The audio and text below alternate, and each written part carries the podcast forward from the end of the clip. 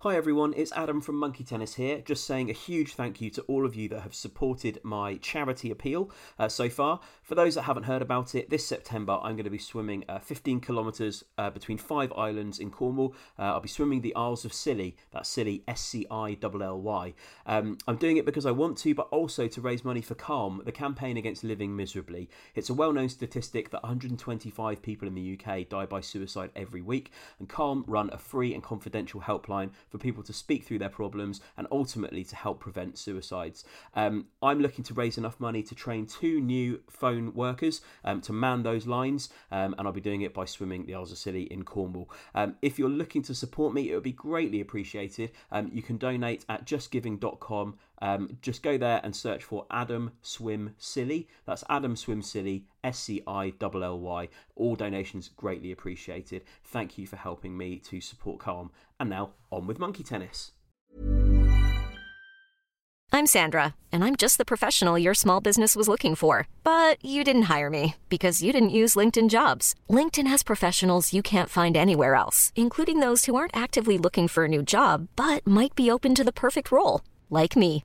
In a given month, over 70% of LinkedIn users don't visit other leading job sites. So if you're not looking on LinkedIn, you'll miss out on great candidates like Sandra. Start hiring professionals like a professional. Post your free job on linkedin.com/achieve slash achieve today. Ready to pop the question? The jewelers at BlueNile.com have got sparkle down to a science with beautiful lab grown diamonds worthy of your most brilliant moments. Their lab grown diamonds are independently graded and guaranteed identical to natural diamonds, and they're ready to ship to your door. Go to BlueNile.com and use promo code LISTEN to get $50 off your purchase of $500 or more. That's code LISTEN at BlueNile.com for $50 off. BlueNile.com code LISTEN.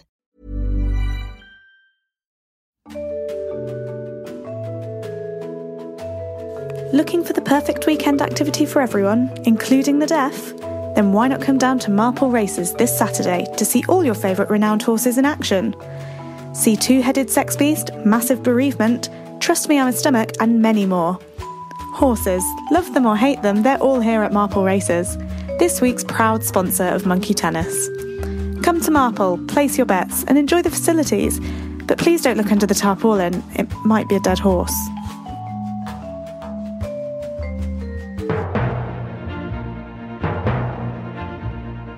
Monkey tennis? You better believe it, babe. There's a new chat in town. Monkey tennis? Ice white shoes, ice white socks with navy blue double cadet stripe. Aha! Monkey tennis? I've just been told that Roger Moore is at Chiswick Roundabout. Monkey tennis? Oh, what the heck? Rock and roll, let's all have a pair! Monkey tennis? Yes, I am in a jacuzzi sipping spunt. Alan, Alan, Alan, Alan, Alan, Alan, Alan, Alan, Alan. And on that bombshell. Monkey tennis? Hello and welcome to Monkey Tennis, the podcast proving that Alan Partridge into podcasts does go. I'm Adam Brooks and I'm joined as ever by Tom Dark, This is Sports Desk. Nick Older, Join me. and Tom Stab. Striker! So today we're going to be talking all about Alan's origins uh, across the whole series of On the Hour and the Day to Day. But before we get onto that, some very exciting news. Thanks everybody who came to or enjoyed listening to our live Alpha Papa special recorded at the Prince Charles Cinema in London last year.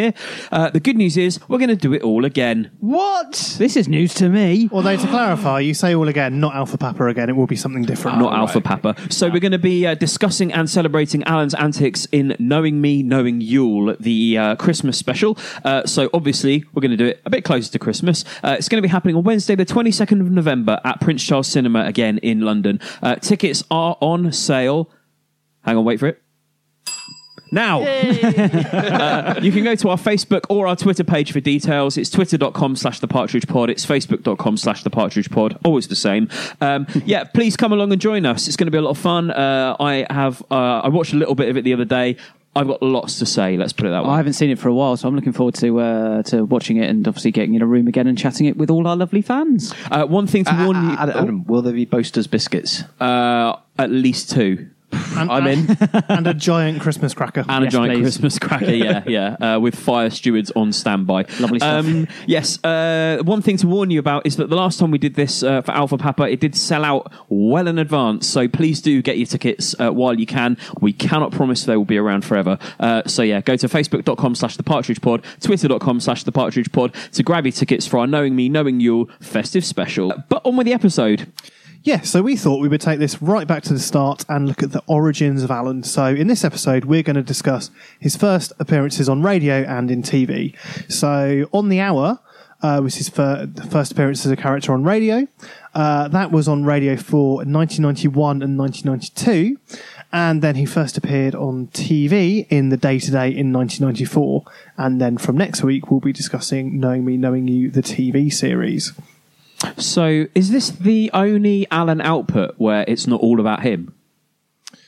It's the Uh, only yeah. thing he's done where he's been. Or I suppose he's done like you know bits for comic relief, Yeah, and, yeah, yeah. and he and he That's guest hosted TFI Friday. But other than that, it's the only kind of it's the only thing where he forms part of a Hmm. Part of an ensemble. cast. Yeah. Yeah, yeah, yeah. and obviously throughout this, Steve Coogan plays other characters as well. But we're, we'll be Yeah. focusing on Alan for obvious reasons. Yeah, although obviously there are a few bits of comedy gold throughout these, which are worth uh, worth remembering as, Yep. we, as we go through. Um, so I have been reading Steve Coogan's autobiography recently, so I can depart some information from that maybe to get the ball rolling. Uh, I think, I think you're the only one. I haven't read it. Is you the only Yeah, one? on the I've table read it. who's I've oh, read you've it. read it as well. Okay. I've got it, but I haven't read it. it was a But I- Christmas but I- present, yeah, wasn't it? But I have got it. As, as we know, your eyes don't work. So I thought it was a pint glass. Yeah, so Steve, Steve writes that basically the idea of On the Hour, a spoof news comedy program, uh, was actually Armando Iannucci's idea. So uh, Armando put together an informal pilot originally using real uh, real news reporters, which they just decided didn't work because it sounded too formal because the voices were the real news reporter voices. So for the pilot properly, he assembled uh, Coogan, Patrick Marber, Chris Morris, David Schneider. Dune McCain or McKeegan? I'm not quite sure the pronunciation. I'm not of sure of the Dean pronunciation. McCain's, I think. Dean isn't it? McCain? I think so. Yeah. We're going to Let's go with that. We're going We'll to go McCain, with like, like the oven chips. Right in to correct us if, if we've got that wrong. Yes, we've Yeah. probably got it wrong. Uh, Rebecca Front uh, and the uh, writers, so uh, people that weren't on camera, also Stuart Lee, Richard Herring, David Quantick, and Stephen Wells. So quite a formidable cast of uh, who are now comedy legends. But back in 1991, this is probably one of the first things they all worked together on. They'd worked on various Radio 4 comedies before. But, yeah, um, a lot yeah. of people's passport to stardom. Um, I actually uh, b- uh, briefly ended up working on on the hour slightly um, because. Uh, for various reasons, it wasn't released on DVD. Uh, sorry, on, on CD for a really long time, uh, but it, it was eventually released by Warp Records uh, about f- uh, seven or eight years ago. And one of the things that I got tasked with doing was uh, getting in touch with all the agents and or, or the people themselves that wrote it uh, to ask if they wanted uh, a free copy, obviously, or a box. And everybody did, and uh, including old Stephen Wells, who's worth a shout out because the rest of them kind of went on to do sort of TV writing and and, and kind of s- things in a similar vein. Stephen Wells is, is probably one of the, the most well known NME E journalists of the last sort of 20, 25 years. Wrote some incredible and some very scathing reviews before he uh, unfortunately passed away. So um, he was probably one of the most pleased of everyone. Uh, that it was actually coming out, got back in touch with me straight away, and was and was really excited to get his copy, uh, which was uh, was touching. nice.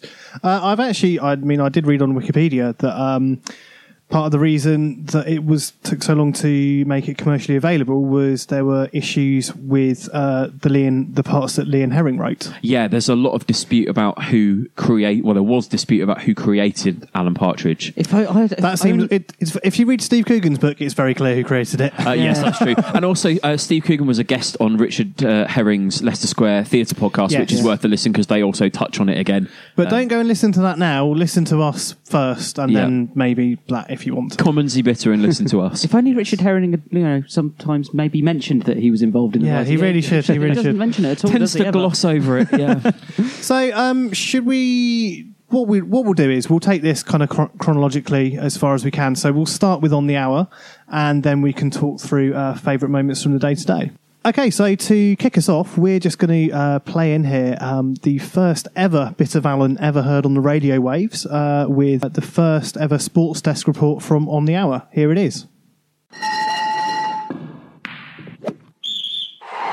This is Sports Desk. I'm Alan Partridge. Formula One driver Nigel Mansell gave up motor racing this week as it's too dangerous. And anyway, claims Mansell, I can get the same sensation by sitting in a wind tunnel with dark glasses on and a paper bag of agitated wasps tied over my head. So I know we should probably talk about uh, Alan Partridge first and foremost, but I've just got this vision of Nigel Mansell sat with a bag over his head of agitated. I mean, it's it's it's interesting. You already get from that very first sketch how you've got the slightly more surreal, Hmm. absurd elements to the writing of On the Hour, which, and obviously again into the day to day, which those kind of the stranger parts they they kind of get filtered out when you get into knowing me, knowing you. And that that little clip there, it could like if you read that and didn't know anything about it or knew where it came in the in the in the timeline, that could come like now. It's like in terms of his character and the things that he says, his his sort of ref, the, the references that he makes and the things that he says, it doesn't Apart really from- change. Apart from his accent is very different. Yeah. Yeah. Uh, and also, I noticed that he does substitute D's for T's while he's broadcasting, which is something Yeah, later yeah, later yeah. on he uh, admonishes Dave Clifton for doing. he was slightly inexperienced at, uh, uh, at this point in his Yeah, career. he's an eager young buck, isn't he, at the start Yeah. of his career, which presumably is why he's taken the job as a sports reporter when he knows fuck all about any sport. Which, and that, to be fair, shines through. Yeah. Yes. he knows absolutely nothing. the uh, the kind of uh, extreme kind of caricature Alan Partridge that people do like, "Arr," like that's not really Yeah. present here. It's Yeah. a little bit more straight edged. It's a It, little it's bit. it's more uh, a John Motson type voice. Yeah, isn't it? he's much more laddie in his approach as well, isn't he? I mean, uh, th- these Yeah. are themes that will go on to, to, to continue through on the hour and the day today, and knowing me, knowing you, really. But women are there to be described in terms of their appearance rather than any sporting well, prowess. But, but also men, actually, as we go through this, you Yep. realise there are, every time he begins describing male athletes or male sportsmen, it all becomes very homoerotic. I've in got its written here incredible detail of Linford Christie's groin injury. Yeah, exactly. There's so much about groin injuries. Like everyone's got a groin injury. Well, that's Which- actually yeah, that's episode two Yeah. of um, the first series of On the Hour. Um, yeah, but everyone he talks to, he's asking them about about groin strain. He's like, oh, tell me about the groin strain. They're like, well, I haven't got groin strain. Yeah. well, effectively, a- across on the hour, it's basically a mix of if it's a woman, he gets kind of increasingly sexual. Yeah, if it's a man, flirtatious and creepy. groin straight. and if there's a sport, he basically misunderstands it in the Yeah. most offensive Yeah. way. Starting with golf, I think he misunderstands golf entirely Oh, in the brilliant. first. Oh towards yeah, the well you start. have men, uh, um, hitting balls around with sticks.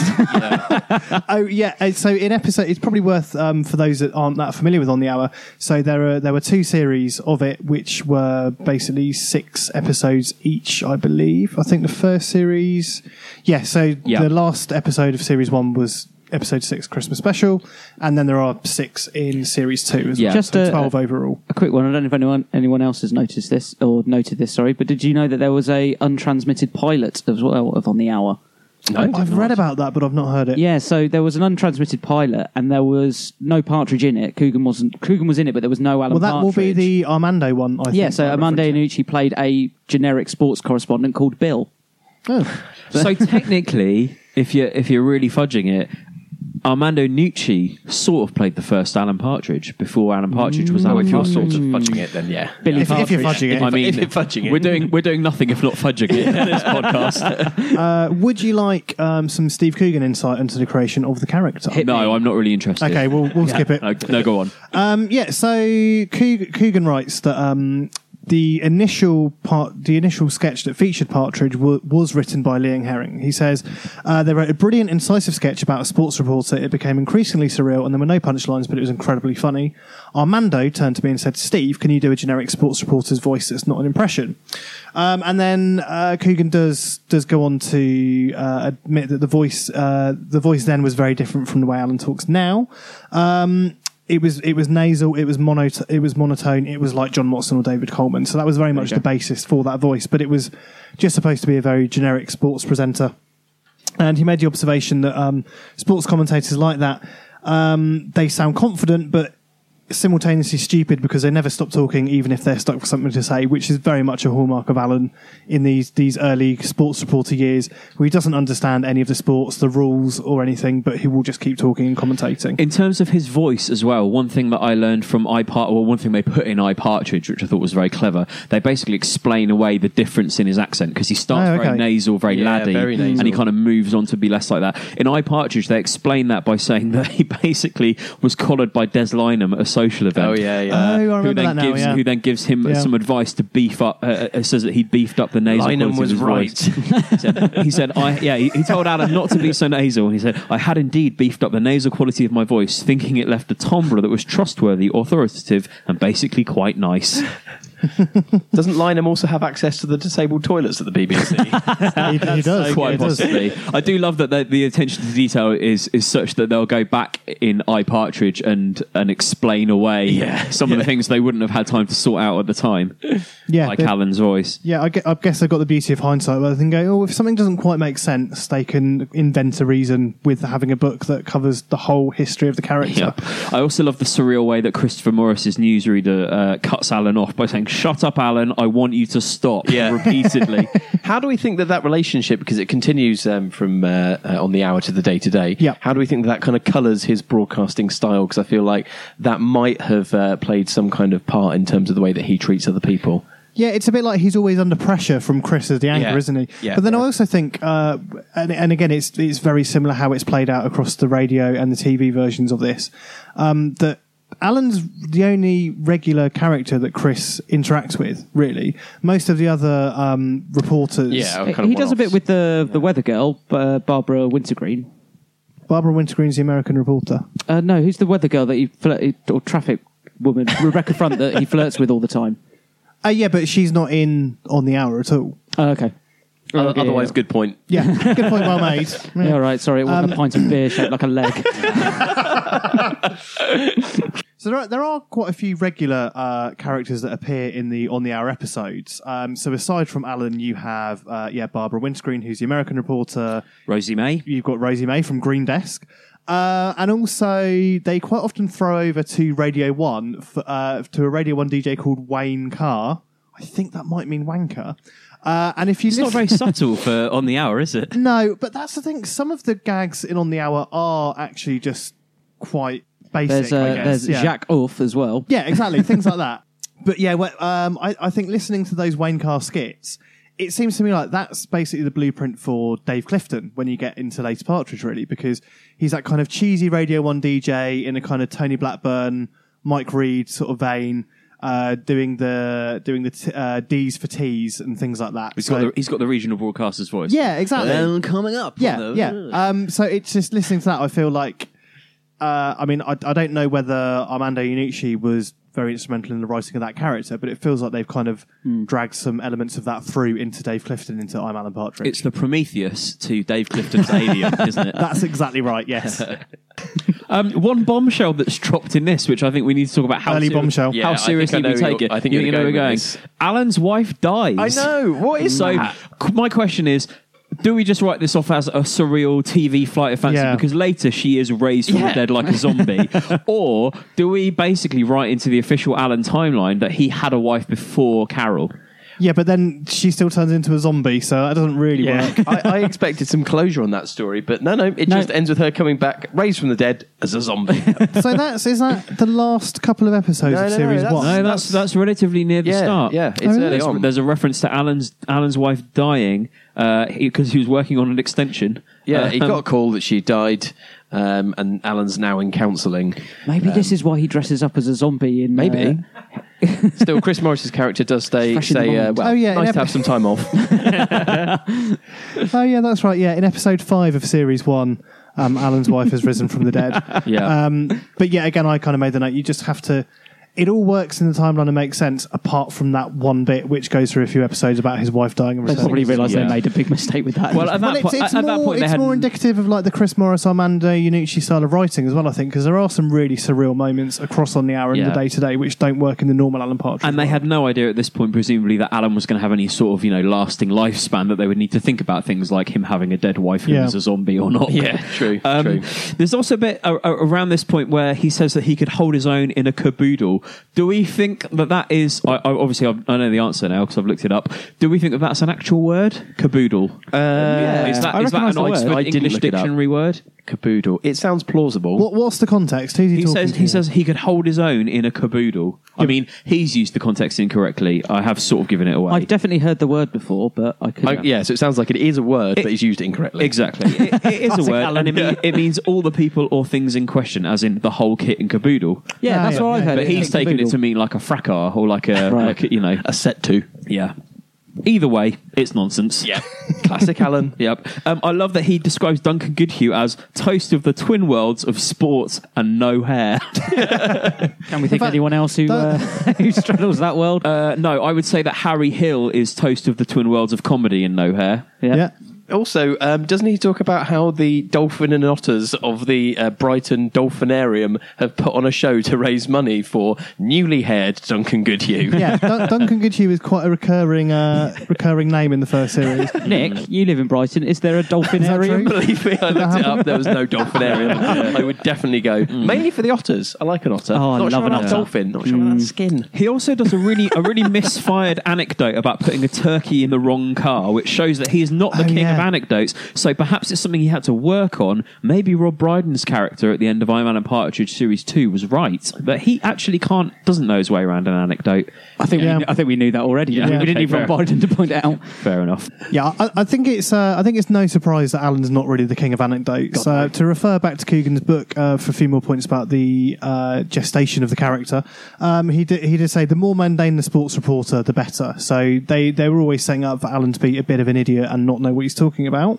Um, He's like, Like- he's he's an ordinary man amongst extraordinary people, isn't he? Really. Good. Yes, that's good. well, He'd like to think of himself as, as an, that. ex- as an extraordinary He'd be- man, he'd take that. He is an extraordinary man in a way, In- but not the way he thinks. in some respects. Well, th- they had a they really thought through the uh, the name as well when coming up with the character. So they they chose Alan because it seemed like an appropriately sporty Middle England name. It didn't sound bookish. These are Steve Coogan's words. It didn't sound bookish. Literary people aren't generally called Alan. Alan would have a nice car on the drive and wear golf sweaters.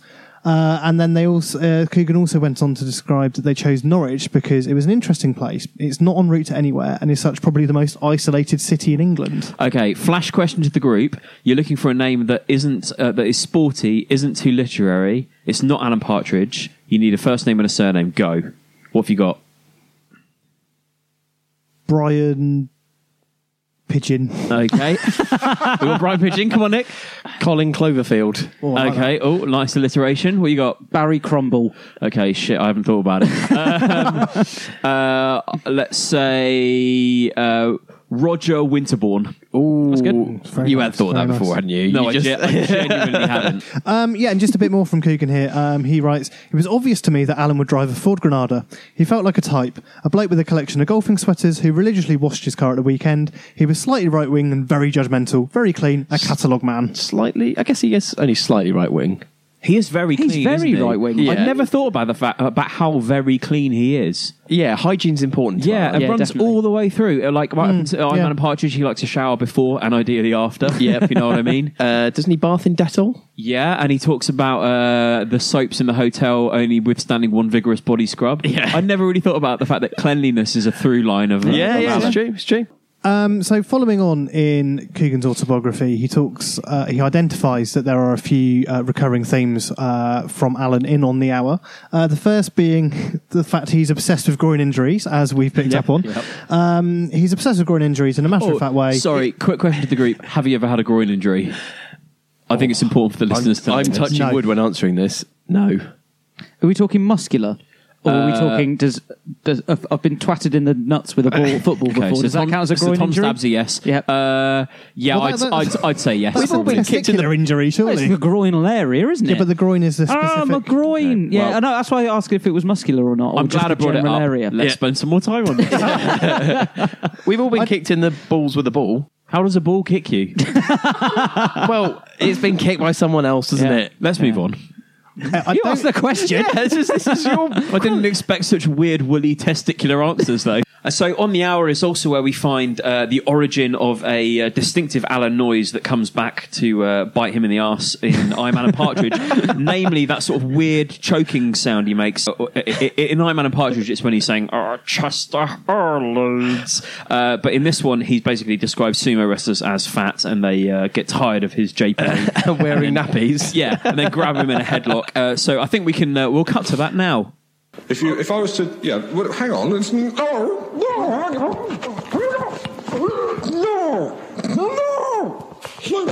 I don't li- no, listen to that. Listen to balls. I can't breathe. I can't do. I can't to do the interview. I've got to do the interview. Just loosen it a bit more. We're nearly there. Loosen it a bit more. Loosen it a bit more. Please. So there you go. Uh, it's the choking sound Yeah. we all know and love. That's so and, uh, It, happen, it happens in the day to day as well. So he's, he gets choked Yes. by the, Oh, the that's right. taekwondo or judo Yeah. people Yeah. or whatever it is. It's you that- "Oh!" it's that comedy sound that But, the, just gives but the it- great the great setup with the sumo wrestlers there, where again because he does doesn't understand any sport, so he's just saying to them, "Why are you so fat? You're like a big fatty woman." He just doesn't get the fact they're supposed to be fat. That's how it works. Is he's reporting from the Olympic? Is he reporting from the Olympics at this point? I think Uh, that's later in series two. Mm-hmm. Oh, okay. Because I know that he does go on to then then describe javelin as sticks and discus as discs or something.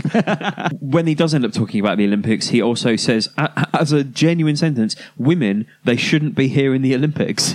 really? His his sexism is is, is peak. Oh, it's right. Remember, this was the early '90s as True, well. it was that was okay. probably fine. You, you get a lot of Alan not understanding sports, as we've said. Uh, so in episode two, he's talking about show jumping. He says he says hitting all the right fences again, missing the point you're supposed to jump over them. Uh, and that- that's just so that's just so consistent. So it's either groin strain, it's knowing nothing about the sports he's commentating on, um, and also there's a lot of commentary on horse racing throughout uh, the two series as well. So um, a lot of comedy names for the horses. Uh, yeah, and you'll be pleased to hear that I've compiled a humorous horsey-based quiz, uh, which I shall be unveiling uh, towards the end of the show. So just Mm. Very- very teaser for what's gonna be exciting. coming up later. Lovely And I, I wonder who was more responsible for the horse names. It feels like it's more of a Morris Yanucci thing with the with the surrealism and the kind of abstract names coming into that. It's got the Morris, the Chris Morris stamp all over it. I'd, love, I'd love to be in a room with those guys just coming up with weird names for horses. I think. I think also. I imagine that Chris Morris is probably the one responsible for talking about uh, the going uh, at, at various horse races as well. For example, the going today at Chepchester Field was flappy to amorous. But what I, like, I, ha- I have a note on the going, which is different. The going at Tavistock today was good to flimsy. yeah, that's fantastic. Oh, I like the bit where uh, cricketers trick Alan into wearing Botham's uh, cock box on Oh, his face. Oh, yes, that's great. That is great. And again, I think that's that's kind of repeated in the similar scenes in the day to day. But um, yeah, don't they end up throwing him in the showers as well? Yeah, th- there's, there's quite a few where Yeah. he's reporting live from a locker room. Yeah, there's quite a lot and of that that. basically he's he's always on the receiving end of team banter, isn't he? And, like, and not being aware that he's on the receiving. Yeah, doesn't, Uh, doesn't he just wants to be part of the team, doesn't he? After they uh, after they throw uh, the cricket team throw Alan in the shower, you just hear him saying, "You're rubbish at cricket, even though you play for England." oh, in fact, speaking of showers, he's talking to uh, I- is it a couple of horse riders or something? But jockeys, no, uh, yeah, no. There's one where, where where basically there's a joking offer made that he could uh, he, oh, pop that in he the could come shower and have a with shower couple with of the, women. with the female tennis Um, players. and then he literally tries to pin it down to logistics. Where, where, and when is this going to happen? Like, how do I get in? Yeah, he makes um, awful jokes about the word shuttlecock and the fact that they're playing the Yeah. fact they're playing women's doubles. He's like, "Oh, you're playing with each other," and then he's like, uh, "Go on. So when are we gonna? When are we gonna? When are we gonna meet? Should, should I meet you by the side of the pitch or should I meet you in the showers?" and someone at the BBC's gone, oh, this works. I'll hire this guy. Um, Uh, there are lo- there are loads of cases of him being really pervy and quite creepy like that. If you There's, could um, sum up his his sorry, if you could sum up his his entire attitude to sp- and knowledge of sport. I think zero. The quote I've got is uh, is from the boat race. He says, "I think Oxford are in the lead. I can't be sure. It could be Cambridge, but they're certainly in the lead." he's got a fifty percent chance of being right. To be fair, In that one he does, yeah. yeah. One, one thing I really like in, in in on the hour as opposed to the day to day, because on the hours on radio they can include famous sports people are without not- without yeah. act- who aren't actually there. Yeah, Yes. Whereas the day to day you can't you know you can't pretend it's Linford Christie when it isn't. But Although on, on on the hour, you can pretend it's Linford Christie. Yes, and it's 'cause they actually do. David Schneider. Yeah, yeah. and and th- this bit is brilliant. Um, so they they in the news report they're saying Linford Christie has just run the hundred meters in ten seconds, and then Alan's question is, "Oh, so you've just run that in ten seconds? How far did you run? Was it half a mile?" brilliant. and then, then again, the chat becomes very homoerotic with Linford. He becomes obsessed with his arse. Yeah, is it's there not, a it's gro- not is the there a groin, groin it's, injury? It's the, It's it's the the arse buttock this muscles time. in this time. uh, so yeah, because that's actually the that's actually the last Alan part in on the hour. So we should perhaps play a little clip of that in as well. Yes. The buttocks of a man appear to be a lot more well defined than those of a woman. You know, I was looking at you walking off there. The muscle definition from on each of your buttocks as you walk is quite well defined. It's uh, there's no flab. It's rock hard. I mean, I, I wanted to prod it to see if it was as hard as it looks. Uh, obviously, I couldn't do that. Fantastic. It's a great body. You deserve it. You've worked for it. Can't help admiring it. If I had a body like that, uh, I'd uh, I'd be wandering around the flat uh, naked all day, looking at myself in mirrors. One quick question before we move on to the day today. How old do we think Alan is here? Because he claims he's, and I quote, over the other side of fitness. Oh yeah, that's a good point. I think well in real life, I think Coogan was about twenty five or twenty six at this point. but Yeah, the see- character I've got no idea. I've got Alan's age down. I would guess he's around sort of he's sort of uh, mid thirties at this point. Mid to late, yeah. Uh, I'd To, say. to say he's on the Yeah. other side of fitness, but then he does still feel like a sort of plucky young reporter, doesn't he? I'm not quite sure where to place him. Uh, yeah, just having a quick flick through the Coogan autobiography, it seems like they laid out a lot of things about Alan in terms of what car he drove, uh, what his approach to kind of cleanliness was, uh, what jumpers he wore, where he lived, but there, there doesn't seem to be a decision about his age because I guess, They want us to piece it together like forensic scientists. well, fortunately, that's what we're here for. But I mean, I guess also it's not so important when you're doing it on radio. It only becomes more important when he's actually a visual character to consider how old he's supposed to be when he's on camera. Very true. Which brings us nicely to the day today, I suppose. This is the news. Broadcast between January the 1st and February the 23rd, 1994. Do you start a brand new series on New Year's Day? Well, they did. Yeah, I guess so. Bold. There you go. Uh, in terms of writers, it's worth bearing in mind that Richard Herring and Stuart Lee were off the team at this Yes, that point, was replaced right. by Peter Bainham, Graham Linehan, and Arthur Matthews. Uh, Graham Linehan and Arthur Matthews obviously went on to be the writers of Father Ted, amongst many other things, and guest spot on uh, I'm Adam Hartridge as the uh, executives. And, yeah, so y- you said Lionham and Matthews, but also Peter Bainham joining the writing team. Yes, did mention You- him. He did as mention well? Okay, I should be paying. I uh, I was sure, for, for, you know, coming to do the research for this, I, I thought Lee and Herring wrote on the day to day as well. So obviously they they, No. they left it at that point. Is there any? Or asked to leave. Hmm. Mm, well, Well, that's what I was going to. I was going to ask. The There, question. there, there was a- well, there was a dispute. That's all we know. Right. Yeah. Okay. But I, I do wonder if it's it, the implication to me seems like the dispute is very much around the character of Alan as well.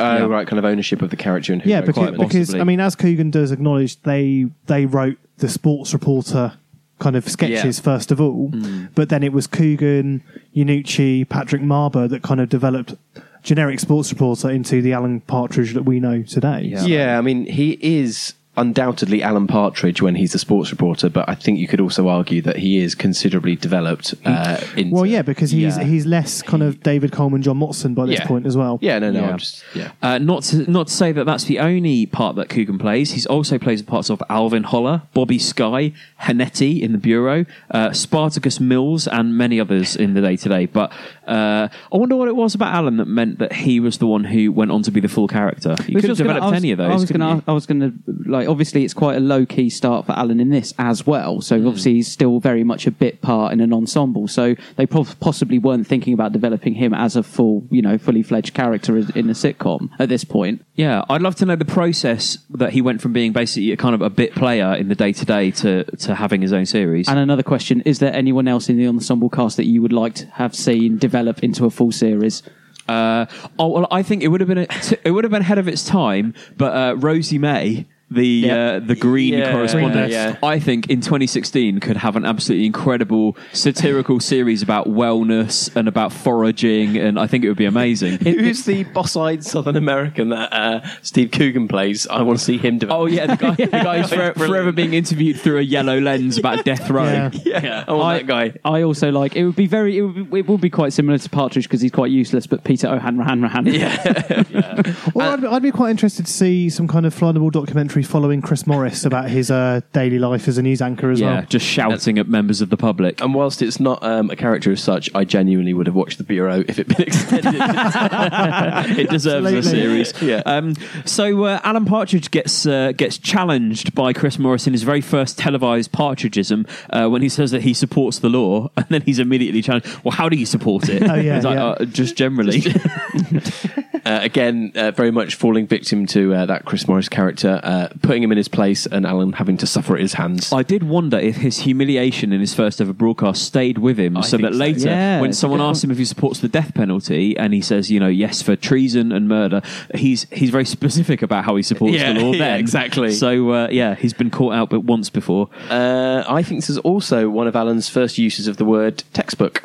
Don't know if any of you clocked that. Oh, yeah, no, I didn't. That is- He also refers to a man's tight lycra shorts within a minute on air. uh, is that also where he starts referencing uh, "Women in Love," the uh, D.H. Lawrence classic with Oliver Reed?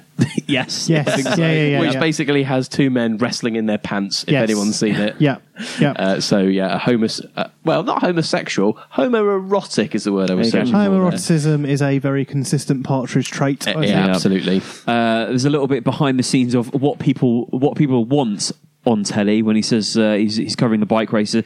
Not a lot happening. Uh, quite unremarkable. Oh, good, someone's fallen.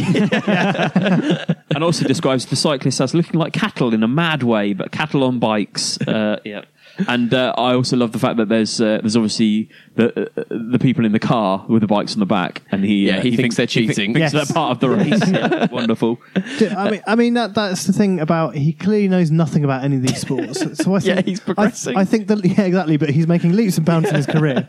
But I think the large question about that is: Do we think he Brilliant, like- large do, do question. we think he likes sport at all, or is he just doing this as a job? No, he wants to be on telly, doesn't Yeah, he? Yeah. And he this wants is- to be this is famous. the conduit that gets him there. Yes, I, I think you've nailed it in one there. Um, I was just going to delve back into the Coogan autobiography again about the. Uh, it's quite in. I, I mean, I'd, I'd love to know more about how they initially identified Alan being the standout character from On the Hour into the day to day. But what I do have from Coogan's book is Patrick Marber was the one that proposed Alan having his own chat show. So when they started developing. They basically started developing the day to day and knowing me, knowing you at the same time. Oh, that's why it ended up on telly so soon afterwards. Yes. Mm-hmm. So they, they were kind of working on those projects at the same time, and they decided it would work better to introduce Alan to a television audience as part of an ensemble cast Right. to then Mm. Right. extrapolate him into his own show, which obviously does make a lot more sense. But still, the, the bit that I don't really know about is how they decided Alan Partridge was a standout character. So when from they that were whole making on the this, hour show. they were making a spoof news show in its own right, but they also had one eye on Yes. getting Alan into people's. So, yeah, if you look at if you look at this chronologically, um, the radio show for Knowing Me, Knowing You came in late '92, so that was that was following the same year as the as On the Hour ending. So I guess whatever the conversation was from on the hour into Alan doing radio, that uh, thing about identifying him as the key character that had already happened. Interesting. Oh, okay. So yeah, if you go back to the, the, the dates of when these were originally broadcast, the day to day, the last episode of that series was broadcast on the 23rd of February 1994. Yeah. The first episode of uh, Knowing Me, Knowing You was, With Alan Partridge. With Alan Partridge, Kumquat, was broadcast on the 16th of September of the same Yeah. year. So not a huge gap, really. No, between so the I, I two. think it's uh, having a semi semi idea about how TV production works. They Yeah. will have been making those at pretty much the same time. Can we talk a little bit about the transitions between Alan's presenting and the sports action the themselves? graphics. yeah. That's so good. That's so I love good. the one where Alan's face like turns and morphs onto a trainer. the trainer just walks off. Yeah. they are lawnmower man so, style graphics, aren't they? and I mean, not to skip ahead too much, but obviously in, in future episodes we're going to be talking about Knowing Me, Knowing You. They also translate quite nicely into the opening credits of Knowing Me, Knowing You. His face on a piano, for example. Yeah, yeah, great. Piano microphone. Yeah. Um, I think Oh, it must be on footballs and like here. Yeah. Do you think that was they, they are deliberately dated, or do you think that's genuinely the best you could do in 1994? Well, I think it's a combination of the two. Yeah. I think that it's uh, it's made to look bad, but it is also using pioneering technology. Yeah, yeah, I, I, it look I, bad. I, I think you're right because it's, it's deliberately over the top, and Yeah. even kind of brass eye kind of took, took the graphics even further. But yeah, I mean, it's supposed to look ridiculous, but Yeah. it probably was probably was the best you could achieve in kind of 93, 94. Yeah, Um, his contempt for the general public is something that is first exposed here as well. Mainly the scenes where he's reporting from the racing, surrounded Oh, by people yeah. berating him Yeah, and yeah. shouting out loud. he says, um, yeah. So it's um, episode two of the day to day. That's He's right. consistently at the horse races in that episode. Yeah, where there's And a he's del- there's a absolutely delay baffled due to here. a collapsed paddock and a Yeah. and a renowned horse, well known for its sense of humour, is racing.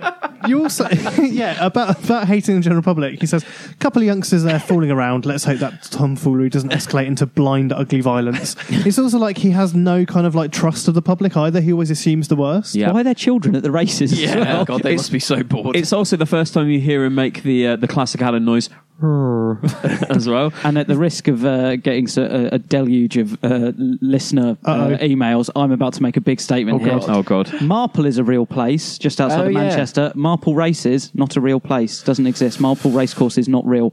there you go. I'm going with it. And if you think you've been there, you're bang wrong. Tom Stab will fight you in a Is car it, is it park. possible it existed in 1994? Maybe. Maybe someone who was alive in 1994 in and around the Marple area can give us some more information. Yeah, or maybe not. It doesn't really matter. His his confusion continues as uh, he interviews uh, Mickey Mickey Doolan, uh, a jockey, and from the off, he's absolutely baffled. He doesn't understand what's going on. He thinks that he's a child for one. Yeah, he th- Alan thinks the jockey who is 33 years old, he thinks he's a 14 year old child. and when the jockey sets him straight, Alan says, "That's why you never see people like Brian Blessed riding horses." Yeah, it makes sense. There is a light bulb moment, and he Yeah. does get it, but he is shocked that uh, Mickey Doolan is Uh, thirty three. He also mistakes the people. eh, eh, eh, Do you call them tipsters? I can't remember really. The uh, the people doing the Oh, odds yes, with their yes. hands mistakes them for deaf people. Oh, yeah, Yeah, yeah, yeah, signing yeah. for the deaf. Yeah. Um, one other thing which I think shouldn't go without mention in this uh, episode is that uh, this is the episode of the day today where Chris Morris blacks up. yes, I've got a note on this at the end. I was Oh, yeah, surprised of to see course. it. Uh, Furq, um, Furq, Fuck you. play, uh, performing Uzi Lover on Rock TV. yeah. Oh yeah, Uzi Lover. Yeah, There that's you go. great. Uh, in fact, there's a, uh, there's also a really classic day to day scene. The, the scene at the pool. Yes, here as well. no one Oh, died. No one And, uh, died. there's another great Coogan scene about the road safety. The the road safety Ah, bit. yeah, yeah, yeah. 60, 70, 80, Get out of my way, you squares. That is That's not the one where he's like, is this cool? Yeah, do I look cool? Do I look cool? Does this look cool? Smashing your head through a window and stuff like that. he smashes Dean McKay's Yeah. head Oh, through a that's it, yeah. window. Is this cool? Oh dear. Uh, then episode three, you've got the Queen and John Major having a fight. Um, I was going to say, yeah. In episode three, he's, he's constantly repeated, isn't he? Oh, and ep- episode three is where Chris uh, says to Alan, "Shut it, Alan! I want, you, to stop." Yeah. Uh, and another non-Alan but classic day-to-day moment is John Fashnu. John Fashnu. That's John, John Fashanu. Fashanu, yeah. Yeah. I remember that was a big hit in the playground at school. Yeah. That was- uh, this is also where he asks the uh, footballer, "You missed the penalty. Why?" yeah. and then goes on to say, "You looked really stupid." also, two bums in that scene. Just uh, is, that, is that the bum Tanners watching. who he describes as smelling like cat's musk? No, he just follows that footballer into the showers. Yeah, that's Well, right. I, I haven't got a wife. yeah. So it, that that's very much where they've taken the him being thrown in the shower Yes. is talking to criticism. Yeah. The on the hour they've tran- tran- Yeah. transported I've that. literally got notes here where it's just like, yeah, very direct questions, incredibly poor interview technique. yeah, he just, uh, uh, yeah. But then he mo- he moves on to uh, interviewing the uh, the female jockey. Uh, opens with, uh, "You look fantastic on a horse." He's getting very sexist at this point. I'd like to ride you around the paddock, he says. Uh, and then at that point, she takes Um, the top off, and he has absolutely lost the plot. She read. I've got he's Yeah. flummoxed by Yeah. breasts. His next his next question after she takes the top off is, "How do you ride, Ride a, a horse?" I mean, it's, It's fair to similar- say he's briefly mindless. Yeah. Is it similar to when uh, Susan asks him if she's uh, going to go all the way with him? Yes. It's exactly that. Oh, yeah. and he finishes the interview with a handshake because he doesn't know what else to do. Yeah, yeah. Uh, and does I don't know if you uh, followed his eyes, but he does sneak quite a few Um, glances. well, you would, wouldn't you? then, we're on, then we're on to episode four, where he's back on soccer, which or football, which I feel is probably where he's most comfortable. I- he's still not comfortable, but he's more comfortable. I think this uh, Alan Partridge's count. Alan Partridge's countdown to World Cup '94. I think this is the most classic bit of Alan. Yeah. Imagine the softest sheets you've ever felt. Now imagine them getting even softer over time. That's what you'll feel with Bowl and Branch's organic cotton sheets. In a recent customer survey, 96% replied that Bowl and Branch sheets get softer with every wash. Start getting your best night's sleep in these sheets that get softer and softer for years to come. Try their sheets with a 30-night guarantee. Plus, get 15% off your first order at bowlandbranch.com. Code BUTTERY. Exclusions apply. See site for details. Hey, I'm Ryan Reynolds. At Mint Mobile, we like to do the opposite of what Big Wireless does. They charge you a lot, we charge you a little. So naturally, when they announced they'd be raising their prices due to inflation, we decided to deflate our prices due to not hating you. That's right. We're cutting the price of Mint Unlimited from $30 a month to just $15 a month. Give it a try at mintmobile.com slash switch. $45 upfront for three months plus taxes and fees. Promo rate for new customers for limited time. Unlimited more than 40 gigabytes per month. Slows. Full terms at mintmobile.com. I'm Sandra, and I'm just the professional your small business was looking for. But you didn't hire me because you didn't use LinkedIn jobs. LinkedIn has professionals you can't find anywhere else, including those who aren't actively looking for a new job but might be open to the perfect role, like me. In a given month, over 70% of LinkedIn users don't visit other leading job sites. So if you're not looking on LinkedIn, you'll miss out on great candidates like Sandra. Start hiring professionals like a professional. Post your free job on linkedin.com/achieve slash achieve today. Um, from the early years. Definitely. Also, the first outing of a Pringle sweater on Alan as Yep. well, which goes on to become a staple of later years. I think we should play a clip of uh, the World Cup roundup now. Yes, yes, yes, yes, yes, yes, yes, yes! That was a goal. Goal! Striker! Eat that! And another! Bing bang, stick it in. Thank you and good night. Twat! That was liquid football. Uh, shit! Did you see that? He must have a foot like a traction engine. Goal! Qu- Well, qu- question to the group: What's your favourite line from Alan Partridge's countdown to World Cup '94? Twat! Uh, probably eat that. He can stick it in. I like. I like. He must have a foot like a traction engine. Uh, I love their attention to detail when they try to uh, explain the soccer meter to Oh, everybody. as hold on well. a sec. Sorry, just as big football fans around the room, I assume you all perfectly understood the soccer meter. Oh, it made perfect sense to me. Yeah, I mean, it was, absolutely. it, was, Well- it was Alan's way to explain the group system. Yeah, it's very, very simple. Yeah. Uh, Yes. Yeah, I like soccer. I like it when they put the ball in the sack. Exactly. Uh, I love the bit when he kind of scrapes his side with uh, one of the signs when he's trying to move it around. He's just "Ah." great, great He's so Partridge noise.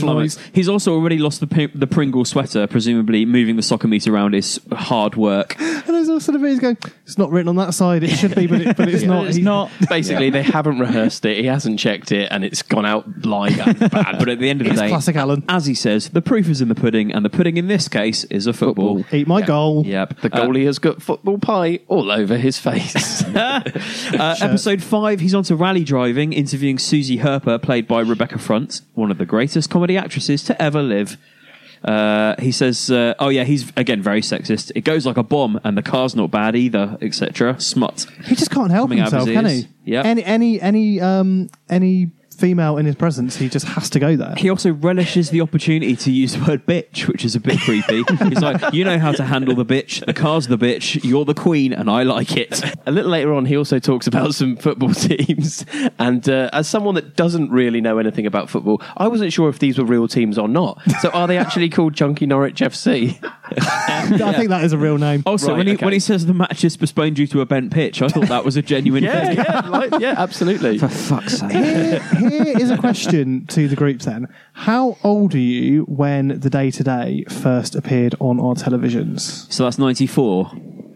Yes, 94. So Three years ago. The day to day was Jan Feb 94. So I was 11. I was 12. I was this is 12. very much a maths test Yeah, round the yeah. table, really. 10. 10. Because I'm just wondering, did anybody see this and think it was real for kind of the first few minutes of any shows or anything like that? I very much went back to I the was gonna day say, today. I wasn't watching I this. think the day today for me was a post brass eye purchase. Oh, okay. this. I definitely watched this when it was on television. Oh, that's Really? irresponsible Yeah, but you were about you're about thir you're about fifty by then.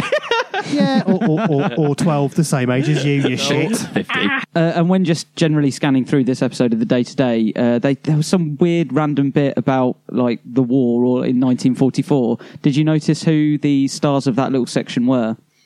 They interview some No. old biddies who were alive in 1944, and it is two of the three uh, hurdlers from the uh, Know Me, Knowing You hurdle section of the Great British Women's 19 whatever year it was hurdle team. Uh, 1936. Anyway, we'll, There you go. we'll talk Yeah. about that Talk in about the that. relevant. So that was a nice uh, little Kinky note, Wack yeah. episode. Nice sports through line there. Uh, so we're on to the final episode of the day today, uh, where he's talking self defence. Are we going to talk about that moment? Which one's that? With Chris Morris and Alan, the intimate moment. Oh Oh yeah. Oh, that moment. I was surprised by Alan's reaction, and I think that that speaks to their relationship and that Alan is very much under Chris Morris. Were you really surprised? So I do you- thought do- he are, just- are you referring to when Chris kisses him full on on the mouth? and you're surprised that Alan didn't enjoy that? I thought he just looked mildly disgusted. oh, he visibly hates it. Yeah. Mm, I just expected a more extreme reaction, but I think that he wasn't able to because he was caught unawares. He was shocked. Yeah, yeah. So in this episode, we get more shout outs to football teams. And again, as a, a, a non fan of football, I wasn't sure. Are they actually called Sheffield Bonanza? Again, I think that is a real team. Yeah. Yeah, definitely. Sounds I mean, I, I know loads about football. I mean, I have heard a, a Manchester Coherent. Which one are they? oh, they're they're, They're they're, one the of them, best aren't they? of the Manchester teams. Yeah. Yep. Uh, and Jill Morell, whoever she is, or they are. Richmond arithmetic. yeah. and Strath Carnage. Strath Carnage. You just know that Morrison and Yeah, they're Nucci so come up with good. those. don't Yeah. you? Yeah. So that brings us towards the end of Alan's contributions to On the Hour and the Day Today. But uh, obviously, a lot of racehorses are named throughout the course of both series. So uh, Nick is going to hit us with a quiz where he's basically uh, mixed up the real horses with some Nick generated horses. We're going to try and guess which ones are real and which ones aren't. And of course, following that, as always, Cars Against Alanity coming right up. Okay, so here's the way that this quiz is going to work. I am going to read out the names of some real horses, and I'm going to humorously mix it up with some ones that I've made up myself. The challenge to you three is as a team, can you tell are these the uh, real names of the horses or are they false? To be And Oh, when, clear, when you say real horses, you mean fictional horse names that have been in on the hour and the day today. That's the one. Yeah, real horses. Real horses. okay, so we're going to be a bit like a university challenge team here, basically. We're So gonna be able to conferring is confer. allowed? We can confer, yeah. Okay. Yeah. Okay, the first horse is Erupted Pension. It's kind of like, i- is that Morris or is that false? Oh, I. I'm going no. I'm going personally. false, yeah. I'm Yeah, going to okay. say I'm false. happy with Okay, the consensus. false. It's real. Ah, Uh, okay, next is Pixies Excuse Me. I think I remember that one. I think that's true. that's real. Okay, we're Okay. saying real then. I'll go with that. That is real. Yes. Yes, we're on the board. Yes, right, we've got one. Cavalry Trouser Tips. Mm, that That's, doesn't ring a bell. Oh, that's so ridiculous. I'm veering towards yes, personally. Yeah. Jed's putting his thumb up. He's not allowed to, but he's done that. Okay. Uh, I'm happy to go with you. I think I could go either way, that one. We'll say, we'll say it's Well, true. it's definitely We'll- going to go either way. but which way you have to decide. We're saying it's Morris Yep. slash Yanucci. And yes, it, that is that is real. Yes. Two on the board. All right. Uh, next up, Iced Bun Massacre. I think that's a Nick Older creation. Yeah, I'm going Nick. yeah, I made that one up. Okay, all right. That's uh, Uh, Diabetic Charlie. Diabetic Charlie. I think that might be a Nick creation again, you know. Do you? It's tough because a lot of the names, they're sort of, they're almost full comedy, but they just pull it back a little bit, don't they? What are you saying? What, what's the consensus here? Oh, I don't know. I, I mm, it's ringing a bell. Can we get that name one more time? Diabetic Charlie. Diabetic Charlie. Um, okay, basically, is it Chris Morris or is it Nick True. I no, I'm, I think it's Guys, I'm gonna have to push I you think for an it's answer. Nick Holder. Okay, we're, we're saying Nick Alder. It's a real horse. I told Oh, you. Sorry. Bugger. Uh, okay, next up we've got the People's Tiny Dancer. That's real. okay. That's real. That's he's I'll go with the group decision. We're, we're saying it's Chris Morris. It's Nick Alder. Oh, I was so confident. Well, I made up for well, actually, no, Well, I, let- I made up for it with the last one. Well, that's now three correct and three incorrect. Jeffrey's bad shoe. um, Oh, that's I'm. I don't know. I'm. I'm, I think that's. I'm going to say real. We'll, we'll, we'll go Chris Morris. It's the Nick Alder one. Oh, he's done us. Uh, Onion Terror. That's That's- real. that's real. That's definitely real. real. Yeah, that is real. Yeah. Back level. Uh, Pet Shop Carvery. I'm going Morris for that personally. What are we saying as a team? Uh, yes. Fine. Yes. Morris. Yeah, okay. It's Nick Alder. wow. Oh, No. Uh, shopping trolley hands. That's that. That reeks of Nick Alder to me. Nick Alder. that is Nick Alder. uh, platitude Queen. That's real. That's- yeah, that's real. Yeah, that is real. So how many have we got so far? Well- One, two, how many three, left? Sorry. four, well, there's, there's loads. I think I'll uh, just do a couple more. Uh, Lennox Lewis hand wash. I think that's real because Lennox Lewis is a celebrity of the times. I think Nick's made that one up. I and think, I think it's that's- good. But does Nick kno- know who Lennox Lewis Oh, is? good point. Okay, group decision. Adam, I'm I'm saying uh, I'm saying Chris Morris. we've gone Morris. Oh, I think it's a bit too early, but fine.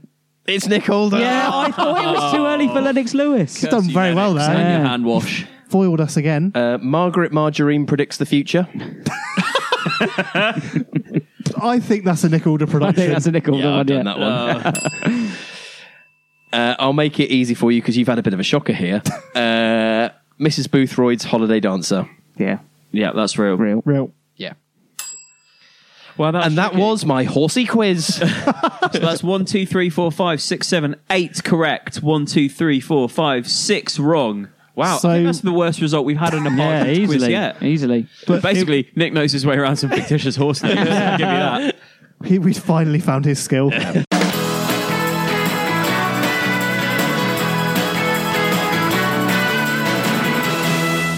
All right, let's switch straight on to cards against Alanity. Please gather your cards if you have them to hand. So I've given everybody two options. Their two options are both phrases used in either on the hour or the day today, and I'm going to give you a sentence to complete. You have to complete them as best you can. Hand your cards into Jed. He's going to ping his bell for the winner. Uh, this is a one-round quiz. Winner takes all. This Wow. does not accumulate. The stakes over the are massive. Series. Stakes have And what never do been they win? higher. Christ, I'm so nervous. you win the you can win you can have the last sip of this bottle of beer I have Oh, in front delightful. of me, and the glory of knowing that all of our listeners think that you're some sort of hero or god or kind Idiot. of state Or idiot. figure or idiot. So the sentence to complete is: the cyclists look like cattle in a mad way, but cattle on blank. So the cyclists look like cattle in a mad way, but cattle on blank. Uh, I hope you remember which one is yours. Jed's going to have a look at them all now and select his victorious, glorious winner. Oh, he's, he's giving everything away with the facial expression. Okay, so we'll read, Thorough inspection, we'll read them mate. up with it. Here are the submissions. The cyclists look like cattle in a mad way, but cattle on a golden shower of athletic rain. Topical. The cyclists look like cattle in a mad way, but cattle on groin strain. the cyclists look like cattle in a mad way, but cattle on a two headed sex beast. Oh. oh, he's done it! he's absolutely done it. Oh, unbelievable. Just to complete the submission, Last one. the final one. The cyclists look like cattle in a mad way, but cattle on blind, ugly violence. So Also good. Nick's the winner of that round. Uh, and that Winner brings takes us to the end of our discussion of Alan's origins across On the Hour and the Day to Day. Please join us next week when we're going to be starting our voyage into Knowing Me, Knowing You. Uh, we're going to be doing all six episodes of the uh, regular series. Don't forget, if you want to join us for an in depth discussion of the Christmas special Knowing Me, Knowing Yule, you can do that live at the Prince Charles Cinema in London on Wednesday, November the 22nd. Details for that are on facebook.com slash the Partridge Pod and twitter.com slash the Partridge Pod. If you want to get in touch, you can email us, thepartridgepod at gmail.com and on Twitter at the Partridge Pod. So uh, please do that. If you've got any questions or complaints, uh, please do. Um, if you could try and reduce the complaints, that would be good, But please but, uh, keep please it's time. keep complaints to a minimum. Uh, So- yeah. so send your complaints to producer Jed. yeah, that's true. Yeah, at Jed Shepherd on Twitter. Uh, he's eager and waiting. Uh, so, anyway, let's get on with uh, the end of the show. here, it, here it comes, vis a vis the following, which is this. Goodbye. Join Oh. us. Monkey Tennis is a post pop podcast produced by Jed Shepard. The artwork's by Dave McNamara, and the theme is an excerpt of the Black Beauty theme, Galloping Home, by Dennis King. To find out more about the records and podcasts made by Post Pop, head to postpoprecords.com. Monkey tennis? You better believe it, babe. There's a new chat in town. Monkey tennis? Ice white shoes, ice white socks with navy blue double cadet strap. Aha! Monkey tennis? I've just been told that Roger Moore is at Chiswick Roundabout. Monkey tennis? Oh, what the heck? Rock and roll, let's all have a pair! Monkey tennis? Yes, I am in a jacuzzi sipping spunt. Alan, Alan, Alan, Alan, Alan, Alan, Alan, Alan, Alan. And on that bombshell. Monkey tennis? Aha. Imagine the softest sheets you've ever felt. Now imagine them getting even softer over time. That's what you'll feel with Bowl and Branch's organic cotton sheets. In a recent customer survey, 96% replied that Bowl and Branch sheets get softer with every wash. Start getting your best night's sleep in these sheets that get softer and softer for years to come. Try their sheets with a 30-night guarantee. Plus, get 15% off your first order at bowlandbranch.com. Code BUTTERY. Exclusions apply. See site for details. Hold up. What was that? Boring. No flavor. That was as bad as those leftovers you ate all week. Kiki Palmer here, and it's time to say hello to something fresh and guilt-free. Hello Fresh. Jazz up dinner with pecan-crusted chicken or garlic butter shrimp scampi. Now that's music to my mouth. Hello Fresh. Let's get this dinner party started. Discover all the delicious possibilities at hellofresh.com. Hey, it's Paige DeSorbo from Giggly Squad. High quality fashion without the price tag. Say hello to Quince. I'm snagging high-end essentials like cozy cashmere sweaters, sleek leather jackets, fine jewelry, and so much more. With Quince being 50 to 80% less than similar brands. And they partner with factories that prioritize safe, ethical, and responsible manufacturing. I love that. Luxury quality within reach. Go to quince.com slash style to get free shipping and 365 day returns on your next order. Quince.com slash style.